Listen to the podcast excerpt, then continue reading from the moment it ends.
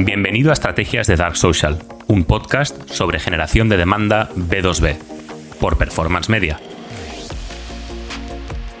No, Álvaro, ¿qué tal estás? Bienvenido. Hola. Hola, Pablo, muchísimas gracias. Pues muy bien, ¿tú qué tal? Bien, muy, muy, muy emocionado con esta entrevista que vamos a hacer. Creo que va a salir muy bien. Muchísimas gracias por estar aquí conmigo. Eh, es un placer tenerte aquí.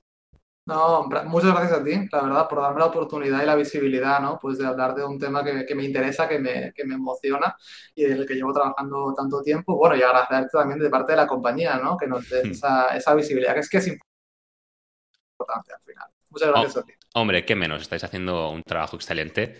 Antes de nada, me gustaría presentar a Álvaro. Álvaro comenzó eh, su carrera en consultoría y desde entonces ya saltó hace cinco años a blockchain. De hecho, ¿de la mano de Finboot o ya habías empezado haciendo algo de blockchain fuera de Finboot?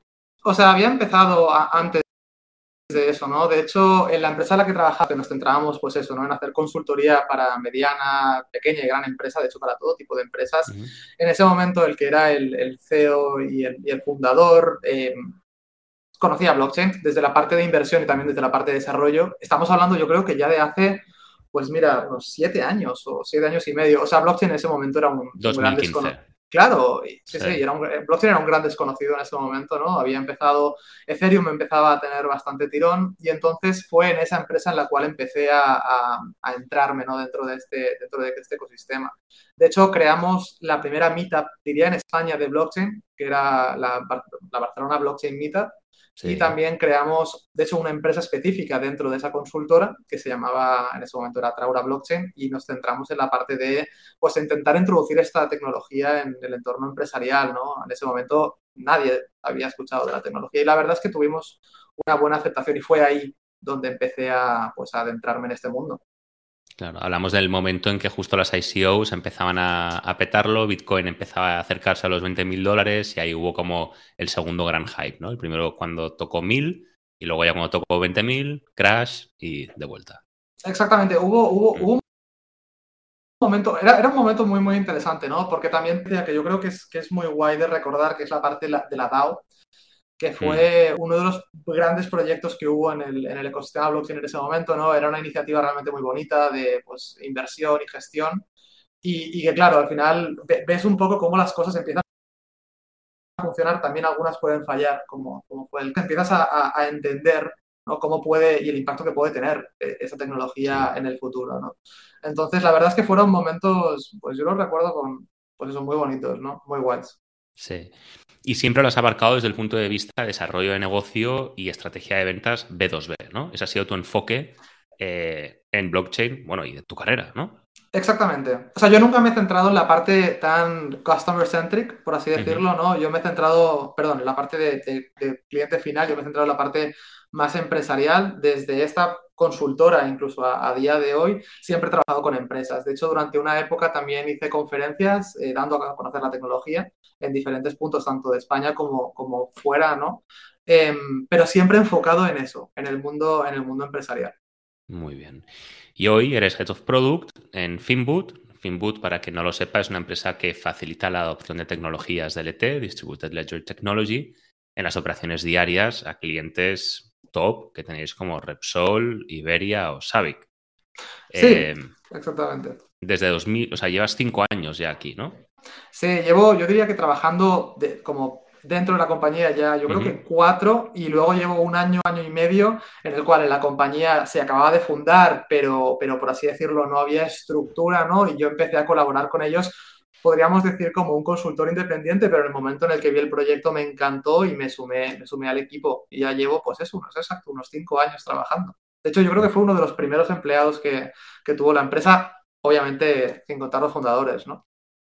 ¿Y cómo ayuda Finboot a sus clientes? ¿A qué se dedica Finboot? ¿Qué es lo que hace? Pues nosotros, cuando empezamos la compañía, nuestro objetivo, y claro, vimos un poco el ecosistema y lo que pasaba era que todo el mundo veía blockchain, ¿vale? Veía las DLTs, pero las veía desde un punto de vista lo que hablábamos, ¿no? como de cliente final, de consumidor, de nivel de inversión, proyectos, pero muy desde, desde o sea, fuera del mundo empresarial, ¿vale?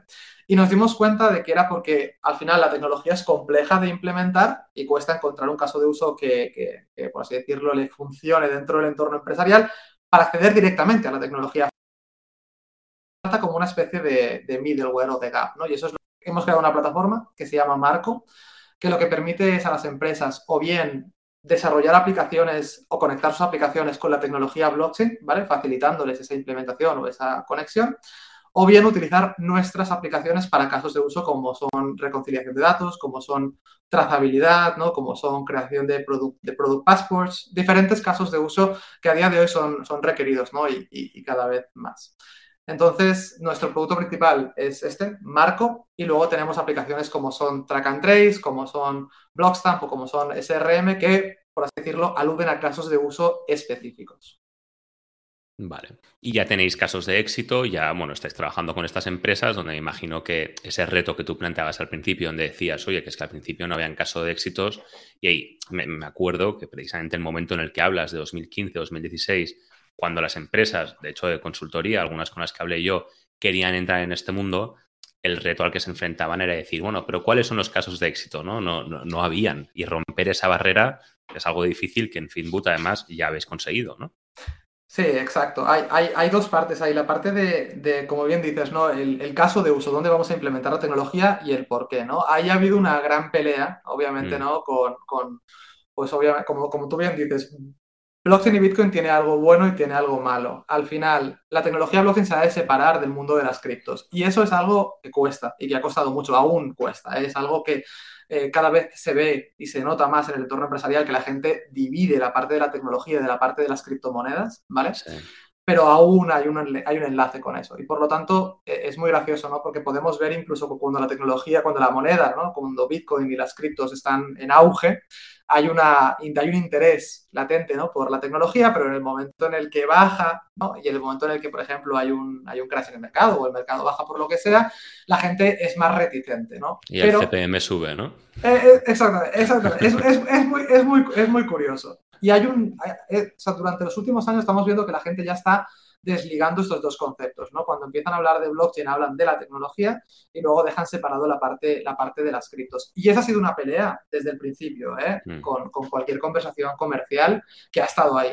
La verdad es que nosotros lo hemos podido eh, superar de manera sencilla porque nosotros nunca nos hemos aliado a la parte eh, de cripto. Por lo tanto, siempre hemos podido hablar desde el punto de vista tecnológico, de los, de los bienes que puede hacer la tecnología desde un punto de vista tecnológico, ¿vale? Y además hay una parte y es que a las empresas les costaba mucho adoptar la tecnología porque trabajar con las blockchains es complicado. O sea, si tú quieres trabajar con Ethereum, tienes que aprender Solidity. Si tú quieres trabajar con Hyperledger Fabric, tienes que adaptarte a sus sistemas. Si tú quieres trabajar con cualquier tecnología blockchain, te tienes que adaptar a esa tecnología en específico. Por eso nosotros, cuando creamos Marco, lo que hicimos fue crear una capa de abstracción. Nosotros somos y de hecho yo no diría que acuñamos el término, pero fuimos uno de los primeros quizá en utilizarlo, que es blockchain agnostic. Nosotros trabajamos con todas las tecnologías. Nuestra plataforma Marco permite trabajar de manera indistinta con cualquier tecnología blockchain. Actualmente trabajamos con Ethereum y con Hyperledger Fabric porque son las que más han sido adoptadas, pero podemos trabajar con cualquiera, ¿vale? Sin afectar a la lógica de la aplicación, a la lógica de negocio para resumirte esto de manera muy sencilla, lo que significa es que si tú utilizas un, por ejemplo, un software de trazabilidad o un software en tu empresa, un RP, el cual quieres conectar con, con blockchain, si tú quieres hacerlo con Ethereum directamente, tienes que programar en Solidity, tienes que adaptarte a esa infraestructura, a esa tecnología y crear una serie de procesos, de sistemas que interactúen con esa tecnología específicos, ¿vale? Nosotros rompemos con esta idea y conectamos tu aplicación con Marco y luego Marco se conecta con la tecnología que tú quieras. De esta manera, si en algún momento tú quieres cambiar la tecnología blockchain o quieres integrarte con otra, no tienes que alterar para nada tu aplicación. Tu proceso de negocio, tu aplicación de negocio va a seguir funcionando exactamente igual y luego la conectaremos nosotros con la parte pues más, eh, por así decirlo, de la, de la blockchain, ¿no? A través de Marco. Vale. Entonces, todo lo que me acabas de explicar revista de cierta complejidad. Me imagino que para un Chief Innovation Officer pues es más cercano, para un CTO, según el, el buyer personal que podáis tener, que luego podemos hablar más tarde uh -huh. acerca de eso y del comité de compra, que con vuestros clientes me imagino que debe ser muy complejo. Pero he visto mucho que en la estrategia que tenéis, lo, lo más visible es que vuestra estrategia, vuestra estrategia se centra mucho en webinars, masterclass, masterclass, tenéis un canal de YouTube ciertamente activo, entonces, me imagino que eso forma parte de una estrategia, ¿no? ¿Nos puedes hablar más al respecto? Porque sí, creo que sí. es una estrategia muy enfocada a la formación de vuestras audiencias, ¿no? Totalmente. De hecho, desde que empezamos a hablar con, con, clientes, ¿vale? Una de las cosas que vimos es que hablar de la tecnología es importante en el momento adecuado. Al final, lo que tenemos que hablar con clientes y lo que le interesa es entender los beneficios puros para su negocio. ¿Vale? Entonces, nosotros desde el primer momento en el que enfocamos a crear contenidos de marketing, lo que empezamos es a crear contenidos específicos para áreas de negocio con ventajas que pueden obtener de nuestra tecnología sin tener que entrar en detalles. ¿Por qué? Porque nos dimos cuenta de que cuando tú hablas con un, lo que tú dices, un CTO, un Chief Security Officer, incluso alguien de innovación, cuando hablas de, la, posibilidad de la tecnología, hablando ¿no? de, la parte de blockchain, hablando de nuestras bondades como plataforma ¿no? o como aplicaciones, ahí podemos entrar en muchísimo detalle. Pero al negocio, a la persona que al final va a utilizar esa plataforma y va a utilizar eso como un software en el día a día, lo que hay detrás, mientras funcione y cumpla con lo que necesite, le va bien al final lo que le interesa son las bondades, ¿no? Lo que le va a aportar en el día a día sin entrar en demasiadas complejidades, porque al final no, ese no es su trabajo, ¿no? Entonces, lo que nos hemos centrado desde el principio es en crear contenidos que vayan enfocados en negocio, que les den soluciones reales, claras y fáciles de entender, ¿vale?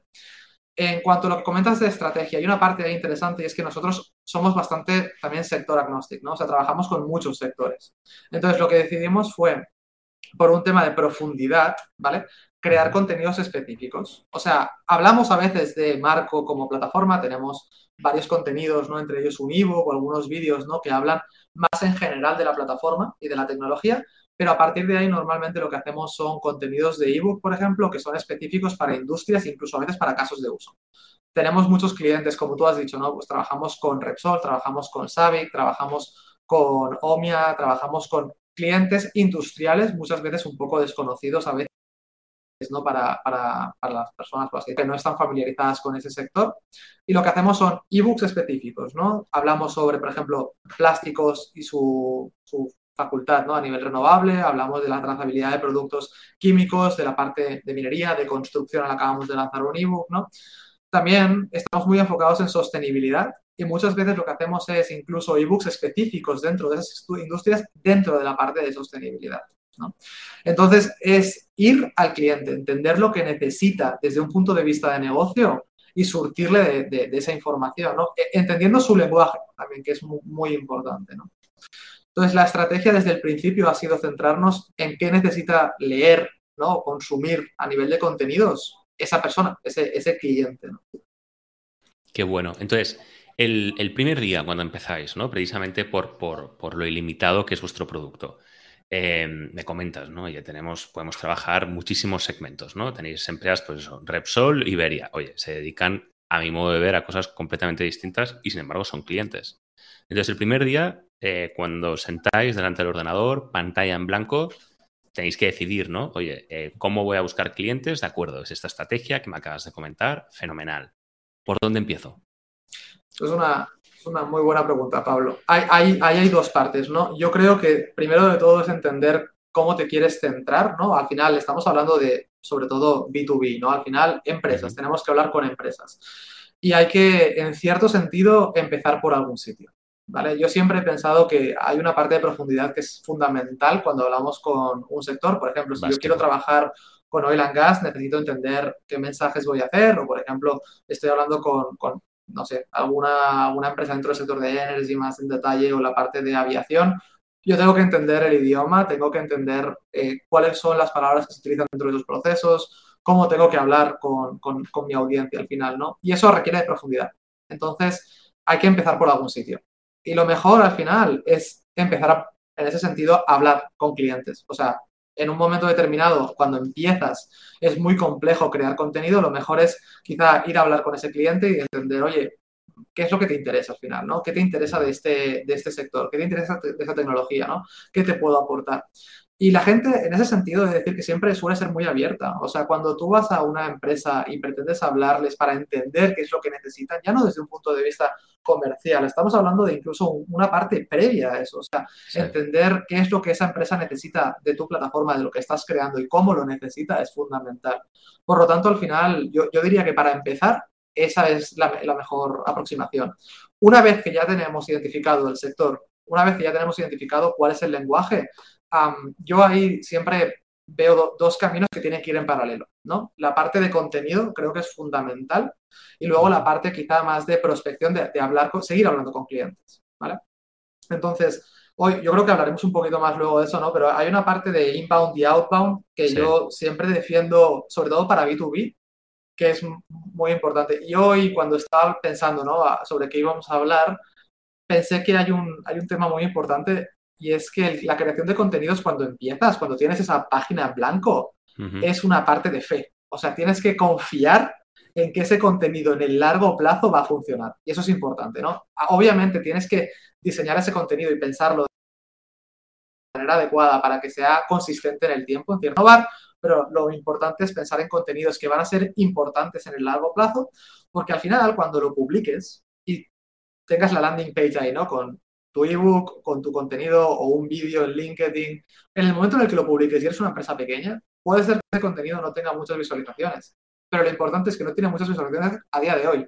Lo importante es en el largo plazo. Yo creo que eso es fundamental tenerlo en cuenta. Al ser una empresa B2B y nosotros somos un sector un poco, por así decirlo, nuevo, ¿no? Incipiente, lo que tuvimos muy presentes es que los contenidos eran importantes y iban a tener importancia en el medio y en el largo plazo, ¿vale? Creamos contenidos de manera consistente, pero si te soy sincero, Pablo, al principio no teníamos muchas descargas. O sea, te, digo sincero. Yo, yo estaba hablando con, con, Juan Miguel, que es nuestro CEO, ¿no? Y yo le decía, no, no, tenemos muchas descargas, es verdad. A día de hoy vamos teniendo alguna, alguien no se descarga el contenido, pero no te preocupes que esto en el futuro va a tener descargas porque son contenidos que la gente necesita entender y cuando empecemos a abrir nuestro scope de captación ¿no? y empecemos a generar demanda en ese sentido y empezamos pues a llenar ese embudo de marketing, ¿no? esa gente va a descargarse ese contenido y ese contenido que hemos hecho hoy nos va a servir y se va a rentabilizar en el largo plazo. ¿vale? Entonces yo creo que esa importancia de entender que los contenidos son a día de hoy importantes porque también lo van a ser en el largo plazo es muy importante. ¿no? Y luego tenemos la parte de, de outbound que al final, ¿no? O sea, lo que sería un, un cold calling o un, al final es, prospectar, ¿no? De manera más directa. Y yo ahí le veo importancia en dos sentidos. Los contenidos que crees, cualquier contenido, ya sea un ebook, ya sea un vídeo, ya sea un blog post, cualquier tipo de contenido, va a nutrir a tu, a tu prospección, ¿vale? En el, proceso de, en el proceso de venta, ese contenido te va a ser útil. Por lo tanto, siempre se tiene que complementar. ¿Vale? Y más porque la gente cuando entras en un proceso de venta que puede ser un poco largo, la gente empieza a mirar tu web, empieza a mirar tus contenidos, empieza a mirar tu blog, te investiga al final. Y si les das contenidos que le respondan a muchas preguntas, vas a acelerar ese proceso de venta. Y eso es fundamental, fundamental. Has, dicho dos cosas muy interesantes. Eh, una precisamente es la, medición de esos contenidos y yo creo que efectivamente el, el CEO, el C-Level, incluso los marketers tradicionales están acostumbrados a valorar un contenido, el éxito de un contenido por la viralidad que haya tenido. Y para mí ese, eso es un error, porque en realidad, para mí, si, si te estás dedicando a un nicho como puede ser el vuestro, cuando atacáis un segmento en particular, viral no va a ser ese contenido, pero tampoco pretendes que lo que sea. Lo que pretendes realmente es que ese limitado número de personas a las que quieres que llegue, ese contenido llegue y le escale realmente ¿no? resuene entre ellos. Eso es lo importante. Y eso no se traduce en 100 likes en un post. Probablemente se traduzca en algunas visualizaciones y algún comentario, algún like, que con suerte tienes que saber medir si realmente pertenece a ese público objetivo al que tú quieres que llegue o no. Pero uno de los errores para mí, de hecho el otro día hablaba en LinkedIn sobre eso, es confundir la viralidad de un post para medir su éxito con que realmente llegue a quien quieres que llegue. Porque que un post tenga mil likes es relativamente fácil que llegue realmente a un nicho como el que tú estás indicando, eso es difícil. Estoy, totalmente de acuerdo contigo. Además, yo creo que estamos, porque al final a veces nos fascinan los números, ¿no? En ese sentido, que los números sean elevados. Y, y, nosotros, y luego quizá podemos hablar un poquito más de metodología, pero nosotros al final lo que intentamos hacer es, o sea, está bien conseguir impresiones, está bien conseguir likes, está bien que al final tengas interacción, pero si eso no se traduce estamos hablando al final de B2B, si eso no se traduce en ventas, e, ese contenido puede tener muchísimo alcance, pero puede no haber servido del objetivo en el cual tenías planteado, ¿no? Es, por ejemplo, mucho más importante, y el problema es que esto cuesta mucho de medir, pero a veces es mucho más importante que ese contenido impacte dentro de un proceso de venta en un momento clave, Y mm. que por lo tanto, gracias a eso, puedas conseguir cerrar ese trato, ¿no?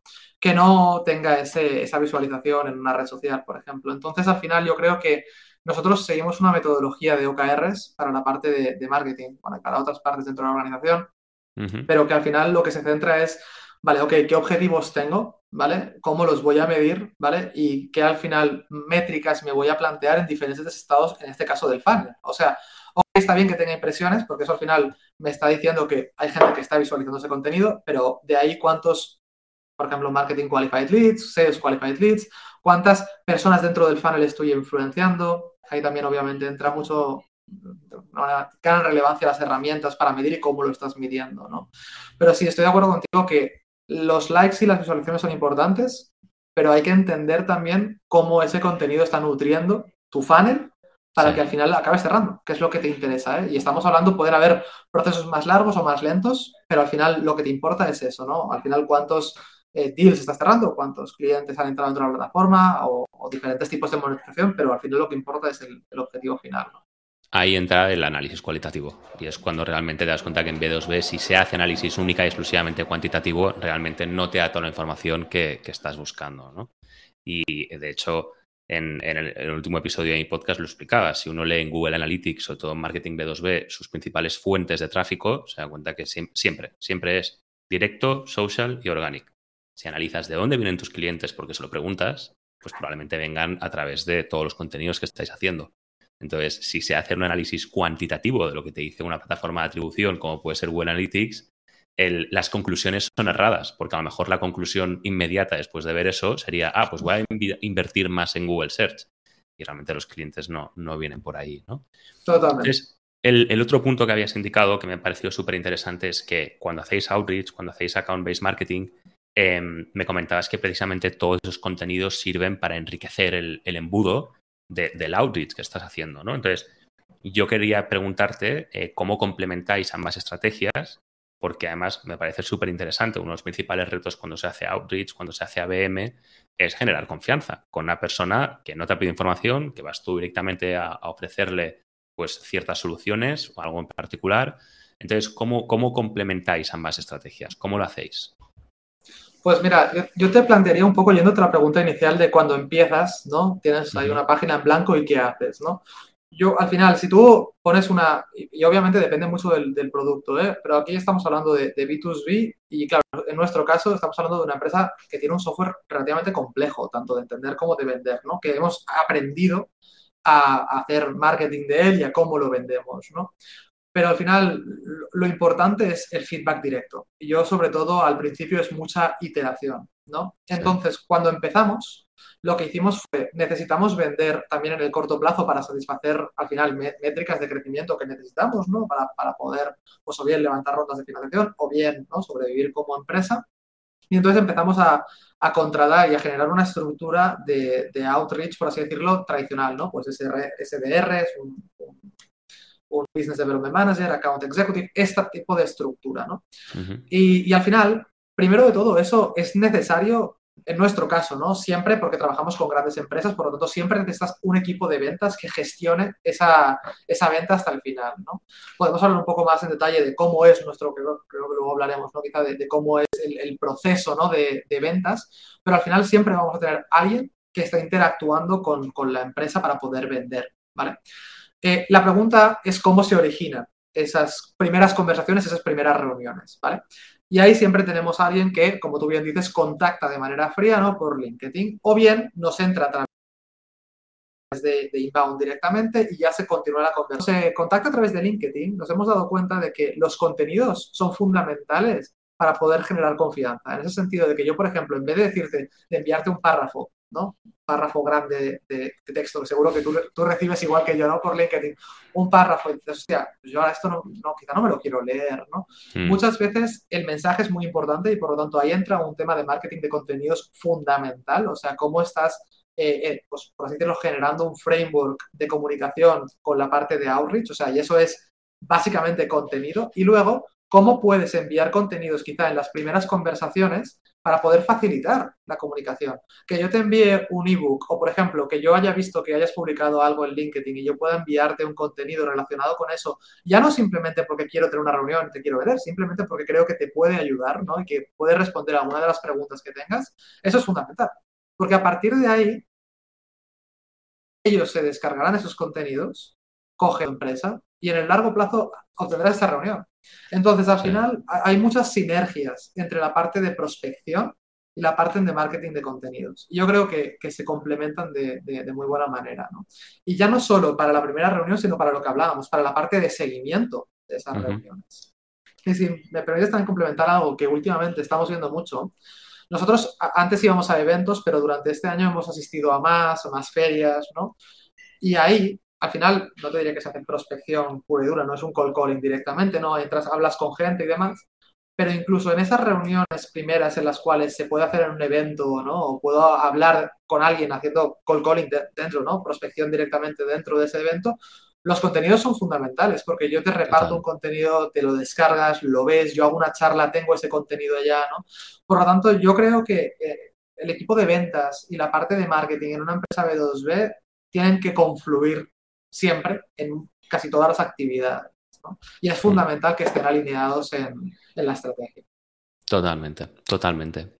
Pues precisamente hablando de contenidos, em, he visto que tenéis un blog. Em, yo te, había comentado que te quería preguntar al respecto porque es una pregunta un poco, por mi parte, em, tiene doble filo, porque yo soy autoproclamado anti-SEO.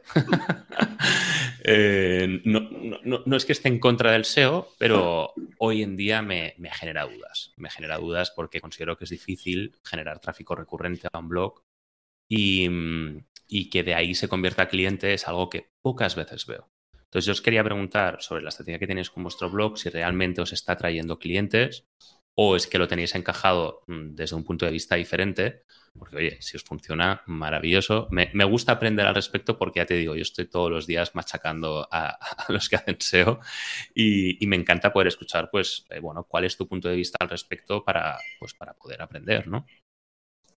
Es una buena pregunta, ¿eh? Y la verdad, imagínate si con las landing page y los contenidos, al principio cuando empezábamos con la empresa teníamos poco, poco, poco conversión, lo que te decía, al final una parte más de, de fe, ¿no?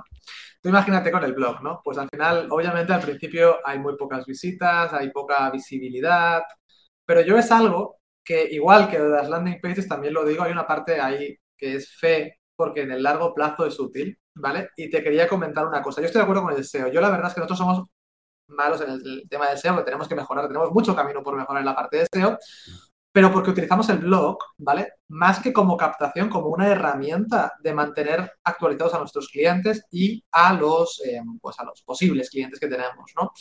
Hay una parte que yo voy a aconsejar a toda tu audiencia que hable en B2B, que es sobre las press release. O sea, las notas de prensa, cuando consigues un cliente, son muy importantes. Yo la verdad es que era bastante escéptico de ello, pero el contenido relacionado con la captación de un cliente, o sea, un success story, es básico y fundamental. O sea, ya sea en un ebook, ya sea en un vídeo, ya sea en una nota de prensa más tradicional, realmente estos contenidos tienen mucho impacto, muy positivo, ¿vale? Entonces, el blog muchas veces es más un entorno en el cual vamos colgando cosas, más que porque gente entra en nuestra web a, en nuestra web a ver nuestro blog. Hay gente que lo hace. Yo la verdad es que a veces me sorprendo de, del tiempo que la gente invierte dentro de nuestro blog. A veces que me pongo a mirar analytics o, herramientas como Hotjar, que a mí me encanta, yo soy un poco geek de esto, ¿vale? Yo me pongo a mirar y a veces me sorprende porque realmente la gente invierte mucho tiempo en nuestro blog. De verdad, de verdad. Pero más que la conversión que pueda haber de ahí, es porque muchas veces, por ejemplo, en una tenemos conversaciones abiertas ¿no? con posibles clientes del sector químico y de repente hay alguien que ve una nota de prensa, por ejemplo, con Savic, ¿no? que es una empresa eh, pues, muy importante, gigante ¿no? a nivel internacional, y al final ven esa colaboración y dicen, ostras, vale, aquí hay algo, aquí hay algo interesante, ¿no? Aquí ya tengo una validación de una empresa muy reconocida dentro del sector que trabaja con, con Finwood, oye, pues quizá les contacto. Entonces, eso sí es importante. Y luego porque al final es una manera también de compartir esto en LinkedIn. O sea, es un entorno en el cual redirigimos directamente desde LinkedIn para poder, desde LinkedIn para poder consumir este contenido. Mm. Entonces, estoy de acuerdo contigo en la parte del SEO, más esa parte, ¿no? Pero yo creo que el blog sigue teniendo una herramienta más de comunicación quizá más de directo conversión o de lo que te digo, ¿no? De, leer constantemente. más táctico, ¿no? O sea, Si de repente publicáis algo, pues tener una plataforma de apoyo desde donde podéis publicar en LinkedIn y... Totalmente. Bueno, sí, sí, le veo, le veo sentido. O sea, no, y si, lo estáis haciendo además como os va, seguro que con éxito, ¿eh? Pero lo que me acabas de explicar veo que, es, que es sensato, es que, se adapta. Sí, sí, sí. Normalmente mm, lo que quiero decir es que cuando estoy en contra del SEO es porque muchas veces el SEO tiene como objetivo generar tráfico, eso significa eh, atender a las keywords, al algoritmo de Google, con lo que es muy difícil aportar valor a tu cliente potencial si piensas antes en algoritmo que en tu cliente. Entonces es muy difícil crear valor y luego que además se puede generar muchísimo tráfico, pero luego ese tráfico hay que convertirlo y mantener, generar, convertir ese tráfico a clientes es muy difícil, sobre todo cuando el objetivo del SEO es únicamente generar tráfico. Totalmente ahí generar un embudo de contenidos donde sea la propia estrategia en vez del artículo la que genere clientes, me parece difícil porque eso genera poca recurrencia. Hoy, ¿quién acude a blogs de forma recurrente? Tú ahora mismo me decías, ¿no? Que te sorprendía cuando veías a alguien que, sí lo hacía. La gente realmente va a buscar contenidos a otros lugares. LinkedIn es una plataforma, por ejemplo, un podcast, vídeos, eh, hay mil sitios, medios especializados, etcétera. Entonces, ahí normalmente le veo mucho sentido. Cuando dices, no, lo utilizamos para el artículo del blog, llevármelo a los lugares donde ya sé que está mi cliente, ahí pienso, por saludo. Y, si te soy sincero, Pablo, yo estoy de acuerdo contigo y te voy a añadir una parte, ¿vale? Nosotros somos una empresa, ahora, bueno, hemos, hemos crecido, somos ya 25 personas, pero tú imagínate una empresa de, de pues ponle 10 personas, ¿vale? Equipo técnico, equipo de negocio, marketing. Yo no, o sea, si, yo me tengo que focalizar en mirar las keywords, en crear los contenidos para... aparte, los blogs necesitan un volumen de contenidos para generar contenido orgánico muy alto. No es que estés, hablando de que quizá puedas publicar tres o cuatro posts al, mes. Estamos hablando de que tienes que publicar uno cada dos días o uno al día y ese nivel de contenidos al mes requiere una alta inversión, ya sea en capital o ya sea en tiempo. Entonces, cuando tú eres una empresa, estás empezando, si tu foco es el blog, es porque lo tienes que tener muy claro la verdad, ¿eh? y esto es mi, idea. Porque yo, si no, invertiría el tiempo en otras cosas. Es lo que te digo, para mí, para mí como empresa, ¿no? Me ha, demostrado, también hay que decir el nicho en el que estamos, es, importante tenerlo en cuenta, ¿no? Que es un mercado muy nicho.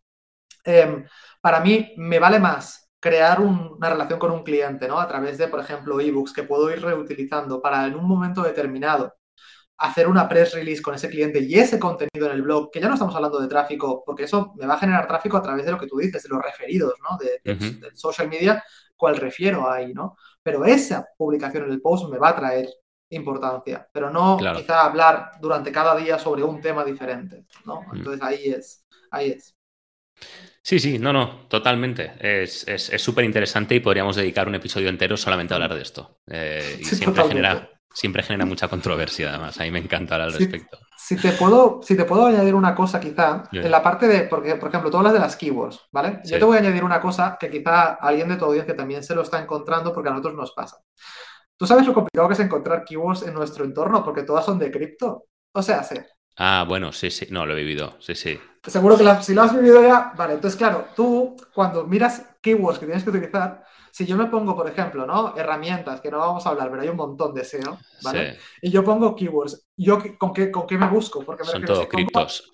ahí está, si pongo algo de blockchain es what crypto is the best trend y to hablamos the de to the moon, y claro, entonces empezamos a hablar sobre keywords que a, mi audiencia no le aportan nada, pero son las keywords que la gente está buscando, porque eh, eso es una audiencia muy enfocada en lo que hablábamos antes, ¿no? En la parte mucho más de blockchain enfocada a cripto, que no, obviamente no es mi audiencia. Entonces ahí no, no, sirve de nada. Y hay un tema, precisamente en el sector blockchain, es muy notorio. Eh, primero, que no se puede escalar porque no puedes hacer Google Search en el caso de blockchain, eh, porque ya consideran que es cripto. Em, eh, eso en primer lugar. En segundo lugar, el problema que yo me encuentro con muchos casos, como en blockchain, porque como te decía es muy notorio, es que podemos utilizar una serie de keywords que son de alta intención de compra, que lo que hacen es que nos saltemos gran parte del embudo. O sea, a mí qué es lo que me ha gustado, lo que me has explicado. Coges el post del blog, te lo llevas en LinkedIn y ahí lo que intentas muy probablemente es que tu cliente identifique la necesidad y ahí pase por todo un journey de proceso de toma de decisión. Cuando trabajas las keywords para atraer tráfico a través de Google, el problema que tienes es que la intencionalidad ya hace que la, que la necesidad se haya identificado hace mucho tiempo. Entonces ya llegas tarde. Ya llegas tarde. Y ese para mí es el principal problema del SEO. Y si encima tiene este factor, como te comentaba, que no puedes escalarlo porque según Google, cualquier empresa de blockchain se dedica a la estafa de criptomonedas, pues entonces... Eh, totalmente, totalmente.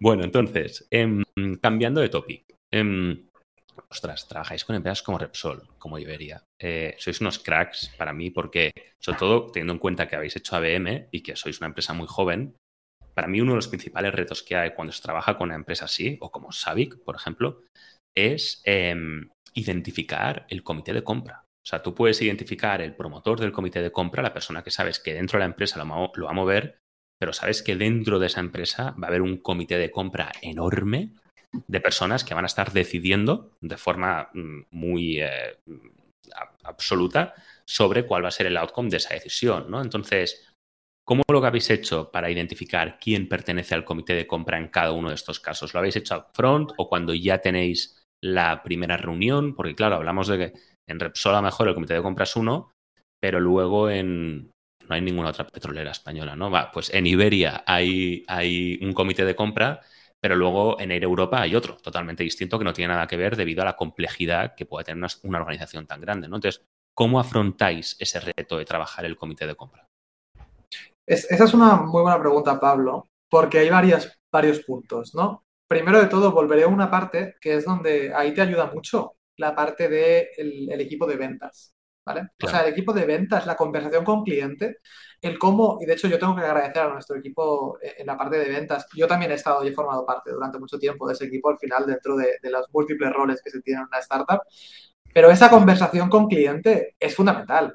Al final, al final hay, muchas ideas y estructuras predeterminadas y mucha gente te hablará sobre que tienes que conseguir un champion y ese champion ¿no? te, te enseña dentro de la empresa. Eso es totalmente cierto y es fundamental. Tener a alguien que te apoye dentro de la estructura y la empresa donde vas, ¿no? Es básico, alguien que confíe en ti, que confíe en tu producto y más cuando eres una startup. Porque cuando estás vendiendo SAP, todo el mundo conoce SAP, todo el mundo sabe lo bueno y lo malo y ya está. Pero cuando eres una startup tienes que tener a alguien que confíe dentro de la organización. Navegar el comité de compras o la estructura de decisión de compras implica tener a alguien que realmente sea un believer de tu, de tu producto, básicamente, ¿vale? Y entonces, si lo hacíamos upfront, si no, hemos tenido momentos y procesos de todo, ¿vale?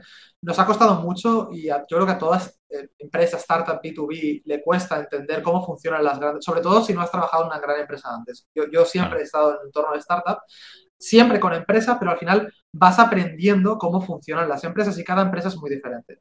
Dentro de un proceso de compra, intervienen muchos factores. No solo lo, bueno que puedas aportar a esa empresa, hay temas políticos. las empresas grandes siempre tienden a tener muchas estructuras hay una parte ahí, ¿no? De entender y navegar eh, quién quiere conseguir y cómo lo quiere conseguir. Tanto puede ser ascender dentro de esa organización como puede ser hacerse ver, ¿no? Dentro de esa organización. Con quién, podríamos decir, tiene buena relación, con quién quizá la relación no es tan buena y, cómo se navega esa estructura, ¿no? Incluso ya, y no estamos hablando de que sea tu empresa, tu cliente y tienes que entender realmente cómo funciona ese entorno pues dentro de esa organización que al final es un ecosistema completamente separado del tuyo, ¿vale? Hacerlo upfront es importante, tener identificado y entender desde un punto de vista, ¿no? ¿Quién es tu cliente? ¿Quién es la persona que va a decidir? ¿Quién es tu champion? ¿Dónde, ¿En qué área de negocio estás? Si tienes soporte de innovación o si no lo tienes. O sea, a entender todo es súper importante. IT, por ejemplo, siempre que hablamos de una startup que sea tecnológica, juega un rol y es un rol importante y tiene mucho poder dentro de las organizaciones. Entender cómo se colabora, todo eso es muy importante. Pero yo creo aunque lo puedas generalizar y es importante para los contenidos, ¿no? A, nivel de marketing. A nivel de, de, cómo tú enfocas los contenidos, es importante entender qué tipo de roles hay para poder generar contenidos para diferentes roles dentro de esa organización, ¿vale? Y una vez entras dentro del proceso, cómo lo navegas depende de una organización para otra. Hablarás con tu champion, esa persona te ayudará, te navegará, entenderás las diferentes personas, tendrás diferentes reuniones a diferentes niveles, cómo tienes esas reuniones, cómo las tienes que enfocar, qué contenidos compartes con esas diferentes personas, ¿no? Pero es una estructura compleja, como digo, ¿no? Y hay que tomarla, sobre todo cuando hablas de gran, gran empresa, ¿eh? hay que tomarla cada una, te diría que casi por, por separado, ¿no? Y a veces incluso es rentable crear un contenido específico para una conversación con ellos, ¿vale? Porque te va a aportar mucho valor. Em, entendiendo ese contexto. O sea, habiendo entendido todo lo que te, lo que te he comentado. Claro, de ahí la importancia de la estrategia que tenéis de contenidos, porque generar ese champion es difícil. Conseguir no solamente que alguien identifique la necesidad, sino que se motive a asumir el riesgo que va a tener reputacional dentro de la organización si la apuesta en vosotros no sale bien y en decidirse a, ayudaros tanto, porque efectivamente es muy complejo una empresa tan grande ir moviéndose de esta manera y de ahí que la estrategia de contenidos os funcione, ¿no? Porque si no, con un anuncio donde iba a salir una landing page para que en un formulario y le llame a alguien de SDR, perdón, alguien de SDR, un SDR, va a ser muy difícil generar ese campeón. Totalmente. Y de hecho, o sea, no, sé si todos tenemos en mente la típica campana de adopción. Claro, los que me estáis escuchando, pues obviamente, pero, pero entended esa parte, ¿no? Esa campana típica donde tenemos el adopter. Exactamente, early adopters, tenemos la parte de, pues hay, hay, un gap siempre ahí, ¿no? Después de los, o sea, tenemos innovators, early adopters, tenemos la early majority, la late majority y los laggards, ¿vale? Mm. Y al final, es muy gracioso, las compañías se distribuyen dentro de esta campana, o sea, hay compañías que son más innovadoras, hay gente que, hay compañías que lo son menos, hay compañías que simplemente no quieren innovar por el tipo de compañía de, cultura que tienen, ¿vale? Pero es que el problema es que dentro de este tipo de organizaciones, al ser tan grandes, también tienes perfiles de todo tipo, que encajan en diferentes momentos, ¿vale? Entonces, es muy, es muy importante entender qué tipo de perfil es con el que estás hablando, dónde está, para tener una conversación diferente. Si yo hablo con una persona que está más en la parte de, de innovar, pero que quieres aportar innovación dentro de la empresa, que está más en la parte izquierda de, la, curva al principio, lo que yo le voy a es intentar fascinar. O sea, al final lo que me interesa es su parte emotiva y emoción de la tecnología, porque al final, quizá como yo, es un geek y al final lo que le interesa es pues intentar aportar tecnología y lo que le interesa es la, la dinamización, que su empresa, aunque sea muy grande, sea innovadora, ¿no? Pero si yo hablo, por ejemplo, ¿no? Con un directivo, por ponerte un ejemplo, ¿eh? que hay directivos de todos tipos también, ¿eh? pero con un directivo que está más en la parte de que, pues, pues quizá en la late majority, ¿no? que son empresas o son gente que adopta tecnología una vez que ya es mainstream, que ya está en todos lados, mi enfoque tiene que ser completamente diferente. Le tengo que hablar mucho más de retorno, le tengo que hablar mucho más de mi estructura, quizá de mis certificados, le tengo que tratar en ese sentido, ¿no? Desde un punto de vista mucho más analítico, formal y estructurado, que quizá no tan pasional es diferente en cómo se encaja el contenido. Una pregunta, eh, o sea, estamos hablando de marketing, ¿eh? Sin que entre en juego SDRs. No, no, no, estamos hablando de marketing. O sea, estamos hablando de qué tipo de contenido y cómo lo tengo que enfocar en una, en una, en una, en un, sí, sí, en, perfiles diferentes dentro de la organización. O sea, exactamente. Cuando hablamos de contenidos enfocados a un C-suite, por ejemplo, es muy diferente a contenidos enfocados a un, a un entorno, ¿no? De, por así decirlo, de, operaciones del día a día, ¿no? De business. Es muy diferente ese contenido. Entonces, mm. también dependiendo y entendiendo dónde quieras encajar tu contenido, tienes que enfocarlo de manera muy diferente, ¿no? El, los textos tienen que ser diferentes, incluso las imágenes, o sea, cómo construyes ese contenido tiene que ser muy diferente. O sea, ¿cuál sería la journey entonces? Identificamos en un segmento la persona con la que queremos hablar, quién creemos que puede llegar a ser el champion para ver qué tipo de contenidos tenemos que empezar a producir. Exactamente del feedback que habéis tenido, entrevistas con clientes, con clientes potenciales, haciendo investigación, ya sabéis más o menos de qué tenéis que hablar. Eh, esto, de hecho, lo has dicho y también es algo que comparto muchísimo, es la complejidad que implica encontrar ese equilibrio perfecto entre lo que tu audiencia quiere escuchar y de lo que tú quieres hablar. Ese equilibrio siempre es muy complejo y lo has, lo has mencionado tú antes. Entonces, a partir de ahí, cómo hacéis llegar el contenido y cómo se empieza la journey de esta persona. Es decir, ¿le impactáis con el contenido con una campaña o se lo enviáis directamente siempre por, por ABM y a partir de ahí eh, esperáis a que os contacte o le contactáis vosotros? ¿Cómo funciona toda esta journey de descubrimiento? Pues, Pablo, hay por los dos lados. Hay una parte, como tú bien dices, ABM directo, que es, oye, pues le enviamos el contenido ¿no? que creemos que le puede interesar. Luego también lo publicamos, hacemos algunas campañas que también tienen retorno ¿no? en, contactos directamente, ¿no? para que luego podamos entrar en un proceso de conversación. Eh, y luego también lo publicamos en nuestro LinkedIn e intentamos que la gente lo referencie cuando te digo que son incluso algún contenido compartido, alguna colaboración, alguna nota de prensa con alguna otra empresa. Eso es muy importante también, que lo publiquen ellos, porque entonces ahí lo que hacen es que refieren mucho tráfico de su red, eso es un valor increíble, porque al final mm. mucha de esa gente puede ser tus propios clientes. Piensa que cuando hablamos también de empresas tan grandes, sus proveedores pueden ser también empresas muy grandes, ¿no? Entonces, al final toda esa red que tienen es súper potente, ¿no? Que, te, que te, en parte te la puedan, te la puedan transmitir. Mm. Y una vez estamos en esa conversación, ahí es donde entran lo que te comentaba, los dos tipos de contenidos, ¿no? Por ejemplo, el hecho de tener un vídeo de una success story tuya, ¿no? De un cliente que haya sido exitoso, ¿no? Y que hayas podido compartir y crear un vídeo, un contenido o un ebook alrededor de eso. Eso es muy potente porque además de, de,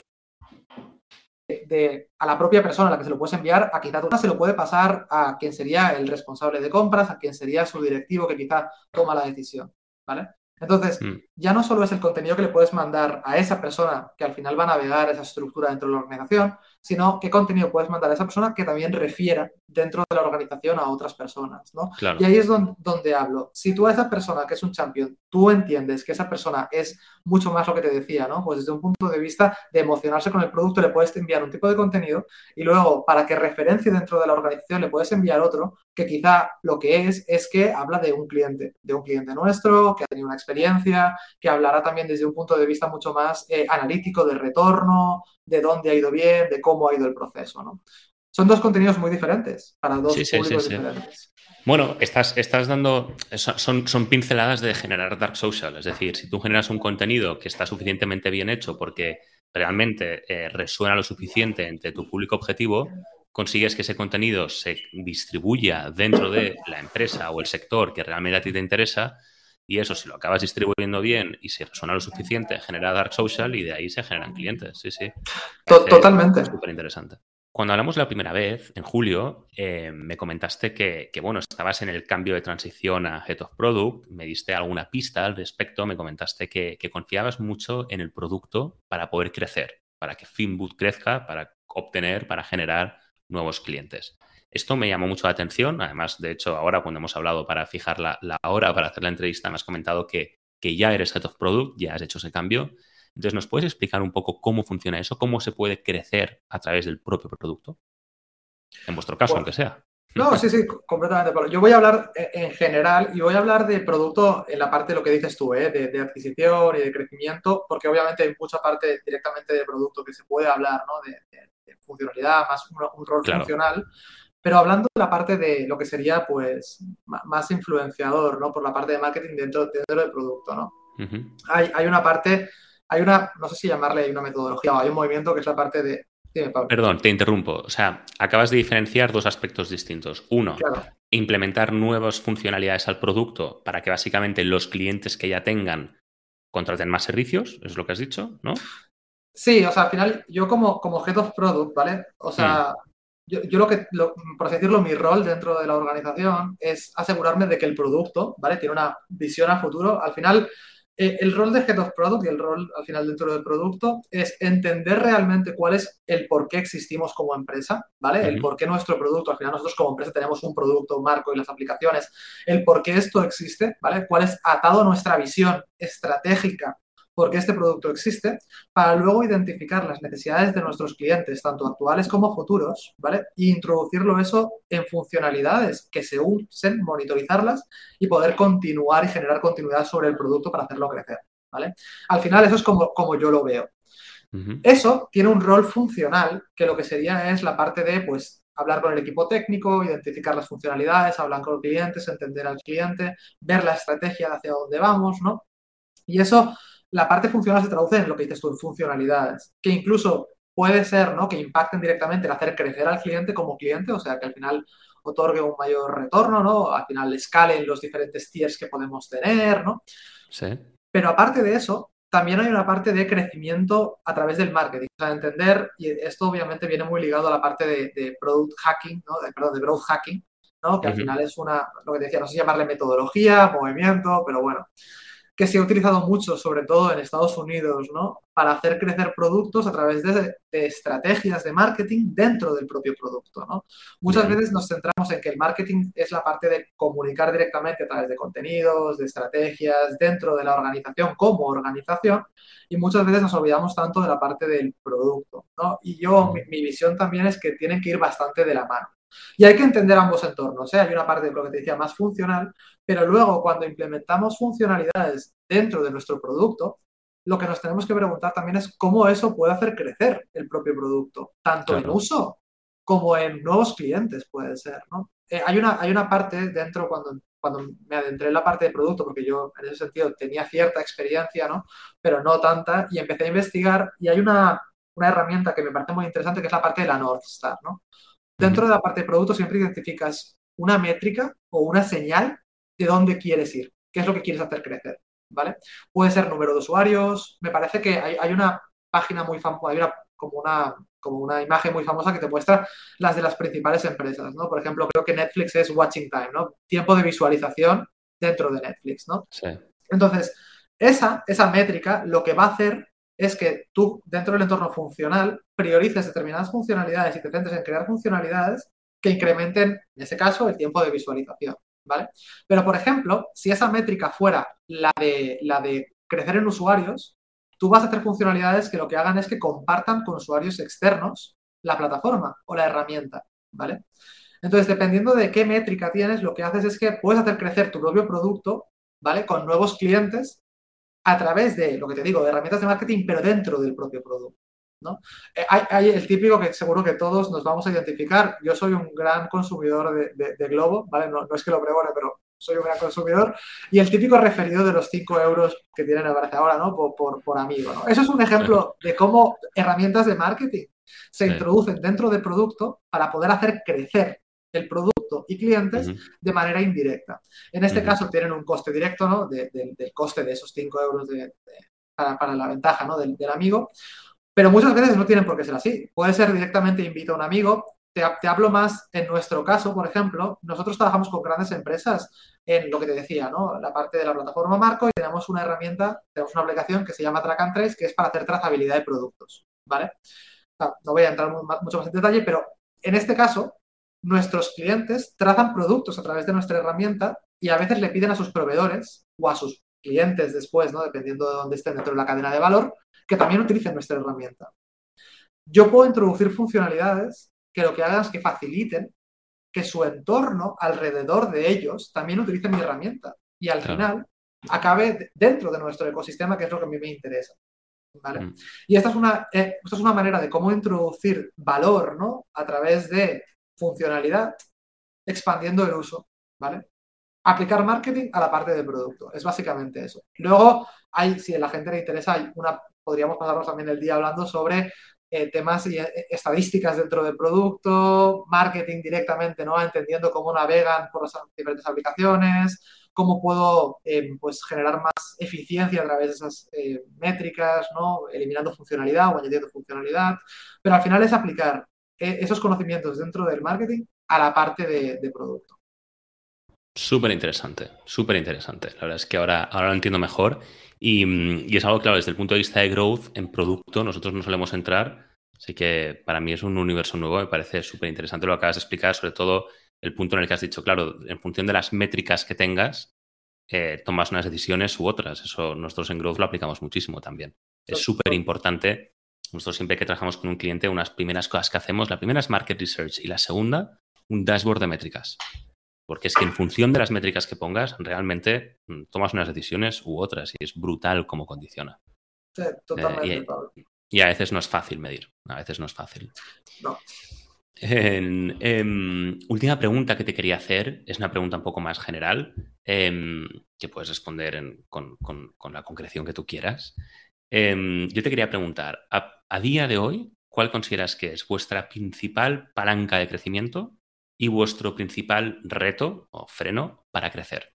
Desde un punto de vista de growth marketing.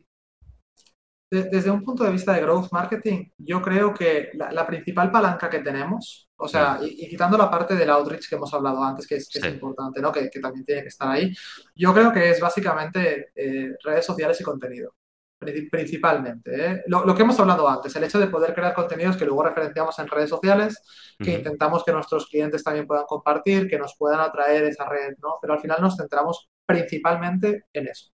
Qué bueno. Hemos hecho... Dime, paréntesis. Ah, bueno, me lo ibas a decir ahora. ¿Hacéis paid dentro de las redes sociales? Hemos hecho paid, pero te voy a ser muy sincero. No, no, no es que LinkedIn es maravilloso, es como paid, por favor, si lo queréis probar y utilizarlo, utilizarlo, pero para nosotros es muy caro muchas veces, ¿vale? Y hemos entendido que encaja y funciona, pero es una herramienta de complemento. O sea, por ejemplo, si nosotros hacemos una campaña, tenemos un ebook y lo vamos a lanzar, pues a mí la verdad es que me ha funcionado muchas veces bien la parte de crear formularios en LinkedIn, que alguien pueda ver el contenido y descargárselo, ¿vale? Porque al final es una manera, tenemos que entender que las redes sociales son ecosistemas, lo que hablaba antes son redes, ¿vale? Pero están cerradas dentro de tu alcance, ¿no? Obviamente puede haber gente que comparta y obviamente ahí es donde entras en otros alcances, pero muchas veces la manera de crear como otra red, ¿no? Fuera de la tuya propia, ¿vale? Y de la de tu contacto, es generar paid. ¿vale? Es decir, vale, pues a una campaña de paid, por ejemplo, eh, para un mercado en el cual yo no estoy, ¿vale? Que tengo un contenido interesante y vamos a ver qué tal funciona. Otro también tema interesante es cómo se pueden utilizar las herramientas de paid para prospectar mercados en los cuales no estás, ¿vale?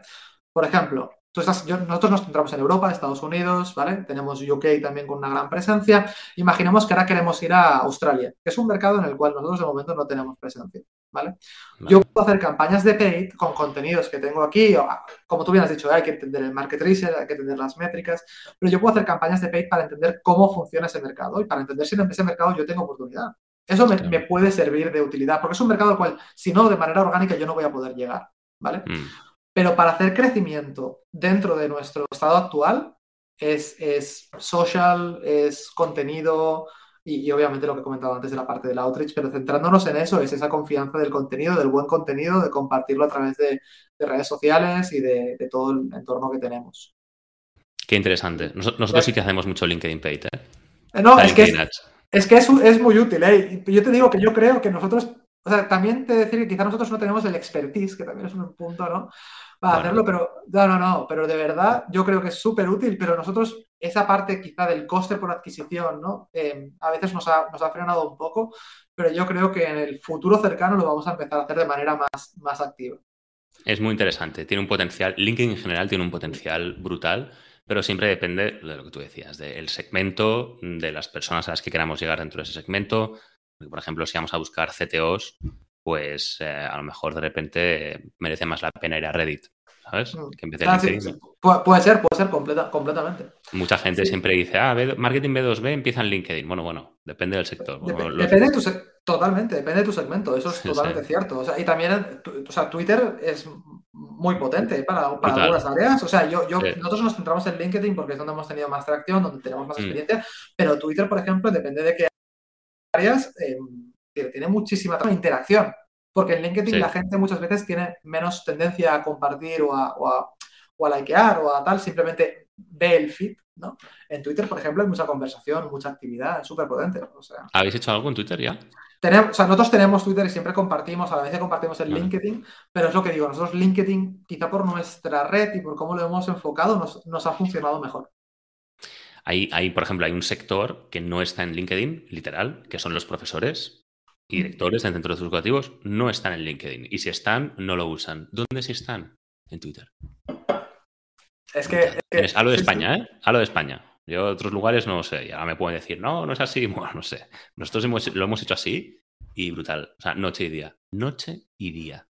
Es que, es que es, la parte que hablabas tú, yo creo que es muy importante de entender la audiencia. O sea, tú tienes que empezar entendiendo tu audiencia. Tú no eres tu audiencia muchas veces. O sea, si tú estás haciendo, por ejemplo, una EdTech, ¿no? Estás eh, para, formadores y demás, mm. pues quizá tú no eres un formador, quizá sí, ¿eh? pero quizá no lo eres. Y también tienes que entender quizá cuáles son sus, comportamientos, los hábitos que tiene, tanto de consumo de contenidos como de consumo de, de redes sociales, ¿no? O sea, e, es eso, basarse en ellos al final, ¿no? Pero para eso hay que hacer lo que tú decías, que poca gente lo dice, que es hablar con los leads, hablar con los clientes, hablar con los que te han dicho que no. Porque más de una vez, hablando con un CMO, me ha dicho, ostras, es verdad, es que no hablamos con ellos. No les preguntamos, los SDRs no están entrenados, los account managers no están entrenados. Y cuando no hablas con tu cliente, pierdes ese punto de realidad que te hace ver que, oye, eh, pues el ejemplo que ponía yo, ¿no? LinkedIn no funciona porque no hay profesores en LinkedIn, ¿sabes? Y de repente hablando con ellos te dicen, no, no, si yo en Twitter cada día estoy 30, 40 minutos. Ostras, ¿cómo puede ser? ¿Y qué tipo de contenido sigues? ¿Y con quién estás hablando? ¿A quién sigues? ¿Quiénes son los influencers B2B dentro de, como tú decías, EdTech? Entonces, cuando empiezas a responder a estas preguntas, que solamente te pueden responder tus clientes y posibles clientes, y mejor todavía los que te han dicho que no, ahí tienes una mina de oro de conocimiento. Es brutal. Totalmente. Y de hecho, Pablo, no hemos hablado de esto, pero yo creo que es súper importante los influencers B2B. Buah. Eso, es, eso nos daría para un podcast también entero, porque sí. Eh, Yo la verdad, mira, te voy a contar una experiencia, ¿vale? Nosotros tenemos algunos, algunos, claro, nosotros lo que digo es sectores nicho, hay que pensar, ¿no? Pero cada uno también tiene sus, influencers dentro de lo que son, ¿no? Sí, sí. Y nosotros colaboramos con un, con un advisor, pues advisor nuestro en, Oil and Gas, en Energy, en, Estados Unidos, ¿vale? Em, teníamos un contenido que estaba, nos daba visitas, nos daba algún lead y demás de manera recurrente. Pero pongamos un ejemplo, ¿eh? no, sé, no sé números, no, recuerdo exactamente los números, pero te voy a poner un ejemplo. Imagínate que ese contenido había, en las últimas tres o cuatro semanas que habíamos lanzado el contenido, había generado 10 o 15 descargas. Estoy poniendo un número por poner, ¿eh? De repente, este advisor nos dice, oye, voy a ir a una charla en, en Estados Unidos, no recuerdo exactamente en qué ciudad, voy a ir a estar allá, voy a, voy a hablar. Em, ¿Queréis que ponga algo en la pantalla? En plan, yo le digo, ah, mira, vamos a hacer una cosa. Vamos a poner un ebook para que se lo para quien quiera que se lo descargue, ¿vale? Vamos a poner un QR que la gente pueda escanear y pueda descargarse. Lo estamos hablando de, claro, una sala gigante con una pantalla muy grande, ¿no? Eh, claro, yo estaba, yo estaba en casa, esto era de noche, no sé si eran las 11 de la noche, 11 y media de la noche, y de repente mi teléfono empieza a subir de repente mensajes. Pues quizá tuvimos 40 descargas en una hora y media. Claro. Sí, sí. calculemos. O sea, y además, o sea, e, e, es, interesante entender, porque al final, al esa persona ser una referente dentro de ese sector, ese contenido consiguió tracción inmediata y obviamente luego incluso se fue recompartiendo, tuvimos más descargas, o sea, eso es súper importante. los, influencers B2B eh, son el futuro, o sea, todavía no han llegado a lo que pueden llegar. El otro día, no sé si era Business Week o Bloomberg, una de estas publicaba un artículo bastante extenso que me leí, a pesar de que no me acuerdo de quién lo hizo, sobre precisamente los influencers B2B, como en Estados Unidos ya están teniendo mucho tirón, mucho tirón. Súper interesante, porque es cierto que tienen menos alcance, pero claro, mucho más segmentado. Lifetime value es mucho más alto. Súper interesante, realmente todo lo que puedes obtener de un influencer. Ganas credibilidad, eh, consigues audiencias nuevas, consigues validación. Está súper potente. Totalmente. Oye, yo te voy a contar una parte de, yo creo que un challenge que es importante, que, esto quizás le sirve a tu audiencia que ya está más en la parte del escalado y demás, que yo creo repito, eh, B2B al final tenemos la parte del outreach que, está ahí siempre, ¿no? Pero cuando hablamos de escalado, yo creo que tenemos que tener en cuenta que, o sea, la posibilidad del potencial que tiene escalar herramientas como pueden ser digitales, ¿vale? En vez de equipos de outreach y cómo eso puede generar una sinergia es muy importante, ¿vale? Porque si yo me centro solo en la parte, solo, estamos hablando específicamente de la parte del outreach, cuando lo vaya a escalar a nivel internacional con muchos equipos, gestión de equipos, es complejo, es muy complejo. Entonces, yo siempre he sido un defensor de que el outreach es muy importante, sobre todo y quité incluso por lo que dices tú, porque el hablar con el cliente a mí me ha ayudado muchísimo. El hecho de ser, estar en reuniones comerciales, hablar con diferentes tipos de, levels ¿no? dentro de una organización, te, hace entender muy bien cómo funciona, cómo se, cómo se habla con ellos, ¿no? cómo se comunica con ellos. Pero luego a la hora de escalar, si tú tienes que crear equipos solo de prospección para poder conseguir clientes, es muy complejo. Si tú creas una estructura buena de marketing digital que te permita crear difusión, generar embudo, crear audiencia al principio, crear conversión y luego eso lo sabes escalar. Eso es muy potente, muy potente. Y lo que digo, ¿eh? tienen muchísimas inercias, se complementan muy bien. Pero a la hora de escalar, a nivel internacional, cuando quieras empezar a captar, esto es muy importante, muy, muy importante. Esto daría para otro podcast. No, no, cuando quieras, Pablo, cuando quieras es, hacemos Es un cambio de mentalidad que se requiere muchas veces de los CEOs, de empezar a entender que marketing tiene que ser una fuente de generación de oportunidades. No, o sea, que marketing no es comunicación y medios, es fuente de generación de oportunidades. Y que los SDRs de lo que tienen que dedicarse no es tanto a prospección, sino a recoger los frutos que genera marketing. Yo alucino cuando me encuentro con SDRs que invierten el 80% de su día en prospección y el 20% los pobres en intentar convertir un cliente que han metido una llamada como han podido. Entonces, ¿cuáles, son, ¿cuáles van a ser las ratios de conversión de una persona que hace 50 llamadas al día para conseguir una reunión, números reales, ¿eh? 50 llamadas al día para conseguir una reunión que has metido con calzador con alguien que no tiene ni identificada la necesidad. Eso hay equipos que consiguen que funcione, yo lo he visto, equipos de 25 personas. El problema, incluso equipos de 25 personas que incluso sí, marketing les genera leads, pero de baja calidad. Incluso en esos casos, ¿cuál es el problema que tienes? Que a largo plazo no perduran. es muy difícil mantener la motivación, es muy difícil escalarlos, es muy difícil luchar contra la rotación de estos equipos. Porque lo que pasa con estos equipos es que cada tres meses te cambian, te cambian de cara. Entonces vas un día, es un equipo, vuelves al cabo de tres, seis meses, ese equipo ha cambiado. Y solamente se han quedado los dos o tres que son unos cracks que no se sabe cómo lo hacen, que acaban convirtiendo. Pero escalar ese tipo de modelos, efectivamente, es dificilísimo. Cuando se entiende, como lo entendéis vosotros, que marketing lo que tiene que hacer es generar oportunidades para alimentar los SDRs, todo cambia y es mucho más escalable. Primero porque ya no necesitas 25 SDRs. A lo mejor con tres tienes suficiente, con lo que ya el coste te baja. Y segundo porque efectivamente cuando consigues generar oportunidades a través de un método, eso luego se puede escalar, efectivamente. Y se puede escalar en cualquier país con cualquier volumen. Y esa es la clave. Y requiere un cambio de mentalidad. Solamente el cambio de mentalidad ya es un esfuerzo dentro de la empresa, ya es un, reto. Y es, es brutal que penses así. Totalmente. Y yo creo que ahí hay una parte de cómo ligamos los objetivos de marketing relacionados a temas de ventas y que yo ahí le tengo que agradecer a, nuestro CEO Juan Miguel porque él siempre lo ha tenido súper claro, que es la parte de marketing tiene que estar ahí, pero me tiene que ligar a la parte de ventas para entender el, beneficio real ¿no? y la, influencia y, el, y el, enlace ¿no? entre la parte mm. de impresión, pero la parte también de adquisición y de compra, ¿vale? Y, eso yo creo que es fundamental. Y luego también lo que dices tú, las métricas de conversión de la parte de outbound y la parte de inbound. O sea, me refiero cuando cuántos de esos leads al final llegan a clientes, eh, por, qué sí, por qué no, no, También entender el por qué se falla, que es básico, que yo creo que también es algo cultural que tenemos que cambiar, que es entender, o sea, está muy bien el éxito, pero esos leads no se han convertido. O sea, porque esa gente no me está cogiendo el teléfono, porque esa gente no me responde a LinkedIn, porque esa gente no se descarga un contenido, ¿no? Entonces yo creo que eso es, eso es fundamental. Sí, sí, totalmente, totalmente. Bueno, la medición, como siempre. Exactamente. Es que es clave. Álvaro, eh, súper interesante, la verdad. Muy, muy guay esa entrevista. Yo creo que, sin duda hemos tocado temas muy interesantes, que podríamos hacer eh, fascículos de esto, podríamos hacer toda una serie de entrevistas mejor dicho. Y nada, solamente te puedo agradecer haber estado aquí conmigo hoy.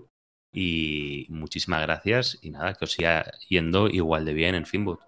Pues muchísimas gracias, Pablo. Oye, de verdad ha sido un placer. Igual, súper interesante siempre hablar contigo. Cuando quieras, aquí estoy. Si en algún momento quieres hacer algún otro para hablar de alguno de los temas específicos, veremos a ver a qué le interesa a la gente, ¿no? Que, escuche el, podcast o que vea el vídeo y que pueda al final, pues, pensar en nuevos contenidos que les interesen, pues aquí estaremos encantados para hablar de ellos. Ojo, porque te tomaré la palabra, ¿eh? O sea que no, no, no me lo digas cuando mucho. Tú quieras, cuando tú quieras. Muy bien. Gracias, Álvaro. Un abrazo, Pablo. Un abrazo. Gracias por haber estado conmigo un episodio más en Estrategias de Dark Social.